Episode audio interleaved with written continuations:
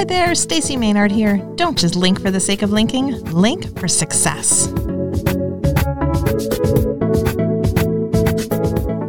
So, welcome, Bob. Thank you. Welcome. Thank you, Stacey, for having me. I'm excited to So, be all, here. all the pre stuff was just our, you know, nannering back and forth or whatever. But it was really interesting because Bob and I were here at the on the same place Mm-hmm. at Staples today, and we were just having a conversation about how business coaches are different from personal coaches Mm-hmm. and how unfortunately the word coach is very overused Mm-hmm. in this world and how what's different why are people no longer liking the word coach Mm-hmm. and what do you consider yourself because you didn't want to use the word coach when someone asked you your title Yeah. um, and then we were like well are personal coaches the coaches are business coaches and what does that look like so Yeah.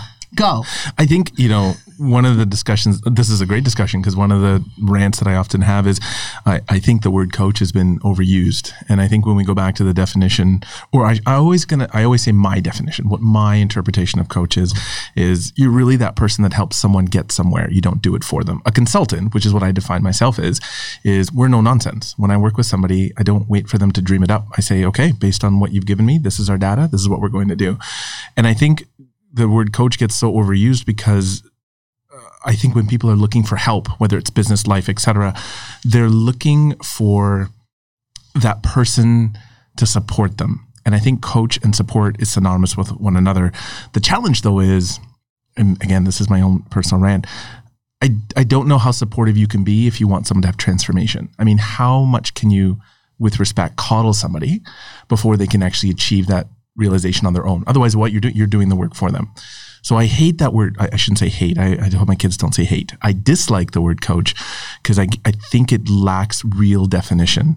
And then, you know, Stacy, let's get into how coach is used in different iterations. So there's business coach. You just said personal coach.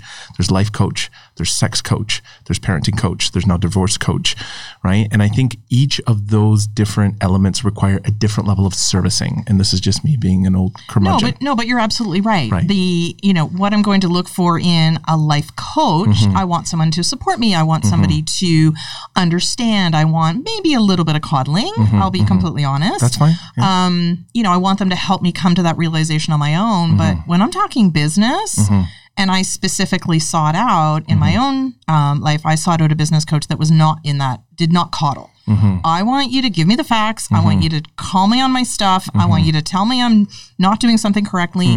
I want you to call me out when I'm, you know, didn't do my homework or, Mm-hmm. you know, didn't do what I said I was going to do from an accountability perspective, Mm-hmm.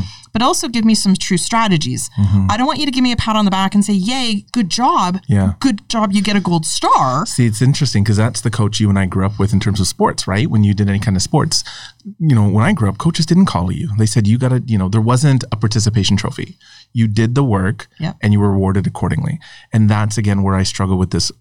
Again, my own belief of the word coach being overused is everybody feels like they're going to call themselves a coach because it's easily it's easy for people to interpret. But what you're forgetting is exactly what you just said. Not everyone knows that they need or don't need a coach. They just hear coach and they're like, yeah, I think I need help with that.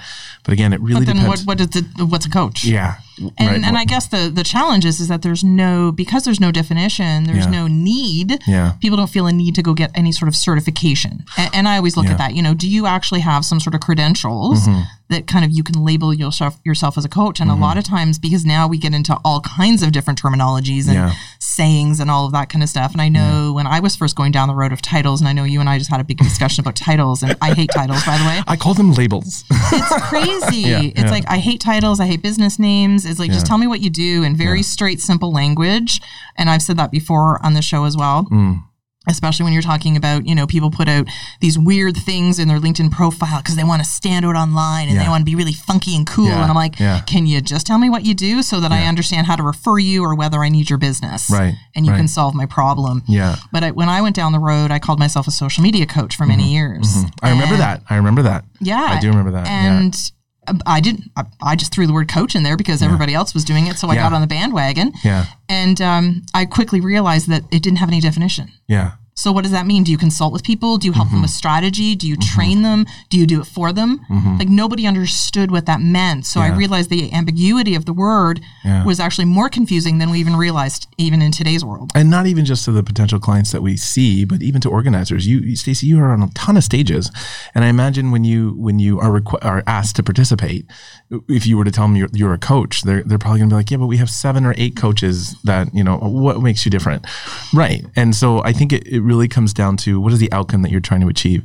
The other thing that you touched on, which I really want to rant about, is this idea of certification. I love rants. I love well, and so here's my thing. So I went to U of T and I got a great degree. It's beautiful. It hangs in my basement, and I've got another Humber degree. It's also very pretty. In fact, it's a bit more gold, and it also hangs in my basement. but equally as pretty. It's equally as pretty, I right? have one of those It's well. all about It's the font. It's so pretty. It's the the fonts fo- are yeah. so nice. But really, what it comes down to is what did I accomplish? So when I hear these coaches that say I'm a certified coach, I, I, you probably aware of this. I could get an MBA online in Australia in five weeks. To me, certifications don't have the same application that they used to. It's what what can you do? What have you accomplished? And I think when you're looking for someone in a coaching scenario or a consulting perspective, I think when when you approach someone to get a result, your first question shouldn't be are they a coach and if they're certified. Your first question should be have they been through this before. Here, here's another rant I'm going to give you. I struggle with personal trainers who have never been fat. Personal trainers who have always been in shape, who have always competed, who have done, they've never gone through a transformation. When I show up with my big belly, I know the first thing is they're like, I'm to fix that. You know, and it's like, no, because it's not about my belly, it's what's in my head. Right. And so the personal trainers that have gone through transformation, they get that. They don't tell me, Bob, you've got to lift 10 more weights, lift 10 more weights. They stop and they say, what is holding you back? Why do you feel this way? Or, you know, Bob, I remember when I was where you are and this is, you know, it's that relationship. It's that, you know, that, that relatability. It's that And- and- and relatability you know what? important. I, I think that is more important, Yeah. especially when it comes to the business perspective. Absolutely. That if you can meet with somebody and you can help, you know what? I've been there. Right. I know what it's like Right. to be in your shoes. Right. This is what I did. Right. Let me help you fast track it Right. so that you don't have to go through all that. And I do agree with you from a personal training perspective. Absolutely. Right. I want to I want to deal with the person that understands all Right. of the stuff I've gone through, not just from a textbook. Right. And so that's why I struggle with this, the whole conversation we're having is that's why I struggle with this label of coach. Because when, when I, someone says to me that they're a coach, I don't care. I want to know what they've accomplished and what have they care. done. I I, don't. that. Well, it, you know, and I don't mean to be rude. No, but I it's hate even people label me as a coach. And I'm just like, if you want to, what you call me doesn't matter. It's what you get out of our relationship that matters. So I've had clients say, yeah, Bob is my um, entrepreneurship coach. Bob is my social media coach. I really don't care. What I want them to tell people is when I worked with Bob, I did this and I accomplished this. That's all I care about. Right. So I think now, you know, because of the, and now I'm going to go ranting on online marketers, because of the prevalence of online marketers, coaching seems like an, anybody can do it. Somebody who works full time at Wendy's and, you know, at night, like, how can I make a side hustle? I know I'm going to be a coach on how to make burgers. I'm going to be a burger coach. And or they're like, going to be a social media coach because they've posted something on Instagram Yeah, that's and it went viral or they had 500 likes. That's true. Now they understand the strategy behind the platform and now they're going to coach people. they're going to coach you and it's like no you have to you know here's another thing that that i always talk about is certainly if, if you feel like you have expertise in something and you fine. But until you failed at something until you've really failed at something i don't know that you can even call yourself a coach. When someone who says bob i built three successful businesses. I've sold them all and made millions of dollars. I want to know yeah but did you ever not have food in your fridge Right. that's the one I, because they're going to know how not to go back to that Yeah. right? So again, coach to me is an irrelevant term. It's more about outcome based, and that's why, like you and I were just talking, when you say to people that I'm a LinkedIn specialist, that makes sense to me. When when Stacy says to me, Bob, I'm a LinkedIn specialist, that's exactly what I need. I need someone who can help me understand it. If you were to say I'm a LinkedIn coach, I don't know what that means. Are you going to help me take Are you going to help me or are you going to are you going to help me realize it on my own? Right, right. And at the end of the day, as we're, I'm trying to say here, is it really is all labels. Yeah. Well, Right. it's funny when I go um, because I also do podcast training as well. Yes. And the two things I say is I've had a failed podcast. Yes. And I've had a successful podcast. Yeah. And I've learned more from my failed podcast Yes. than I have from my successful. And as soon as I tell people I had a failed one, they go, "Oh, okay, so you get it. Yeah, I know what not to do, and I know what I did wrong. yeah, And I'm going to help you. yeah, Um, and I tell people literally all the things I did wrong. I know how I know why it failed. yeah. And that's why the second one was a success because Yeah. I kind of had the experience and I'm not proud of the fact that I have a failed one, but Yeah. it's a fact and I learned a ton from it. Oh man, I put my failed business on my LinkedIn. It literally is there. People are like, "How come you were in this business for a year?" And I was like, "Cause it failed." In fact, I'm that. thinking about updating it to say this business, and then I failed. Failed. That's it. And because it's, I think, really important for people to understand. It goes back to relatability. Yeah, exactly. People need to understand that I've been when where they've been, and I understand where they understand. The fact that the you know that I'm a coach shouldn't even matter to them. So this thing that No, but you've throw been there, you've done Yeah, that, you've yeah, failed at it. yeah. Therefore, you understand. hundred percent. It's all good. So so what is that then? Is that I'm an expert? I'm a, like I think you know there. Yeah, I I'm not, don't. I don't love the word expert because I don't think anyone can be a true expert. Fair. Um, you know, hundred percent. Because I mean, even I look at all the different social media platforms. I mean, Yeah. You know, I do a lot of training, and I've been doing this LinkedIn thing forever, but I still have a hard time with that word because there's so much to know about it. I love. Okay, I'm glad you brought that up. So I'm going to challenge you now. So here's why I like the word expert, and I like saying, "and I'm an expert," because to me, again, everything we talk about, Stacey, is always relative. You're smarter than Yeah. me, but it's always relative. So to me, when I talk about what an expert is, an expert isn't somebody that knows everything. An expert is somebody that knows if they don't know something, where to find the answer. So you know, when people say, well, I'm not an expert because I don't know everything, that's great. All I want to know is if you don't know the answer, do you know where to get the answer? Right. And that's how I define expertise, right? It, I kind of like that definition. that really, and I'm so gonna steal that. I'm gonna, well, it's because you are an expert. Like uh, this happened the other day. People, anyone can go on LinkedIn and look it up. I had a LinkedIn question, and I only tagged two people out of my 10,000 people network, and you were one of them because to me, you are a LinkedIn expert. But again, let's go back. It's all labels. You well, know, it's, it's, it's all labels. exactly. it's all label. yeah. Exactly. But when I hear someone say I'm not an expert, it's like okay, but if if you didn't know the answer, do you know where to get the answer? That's all it is. Absolutely. Post it on LinkedIn. I'm just kidding.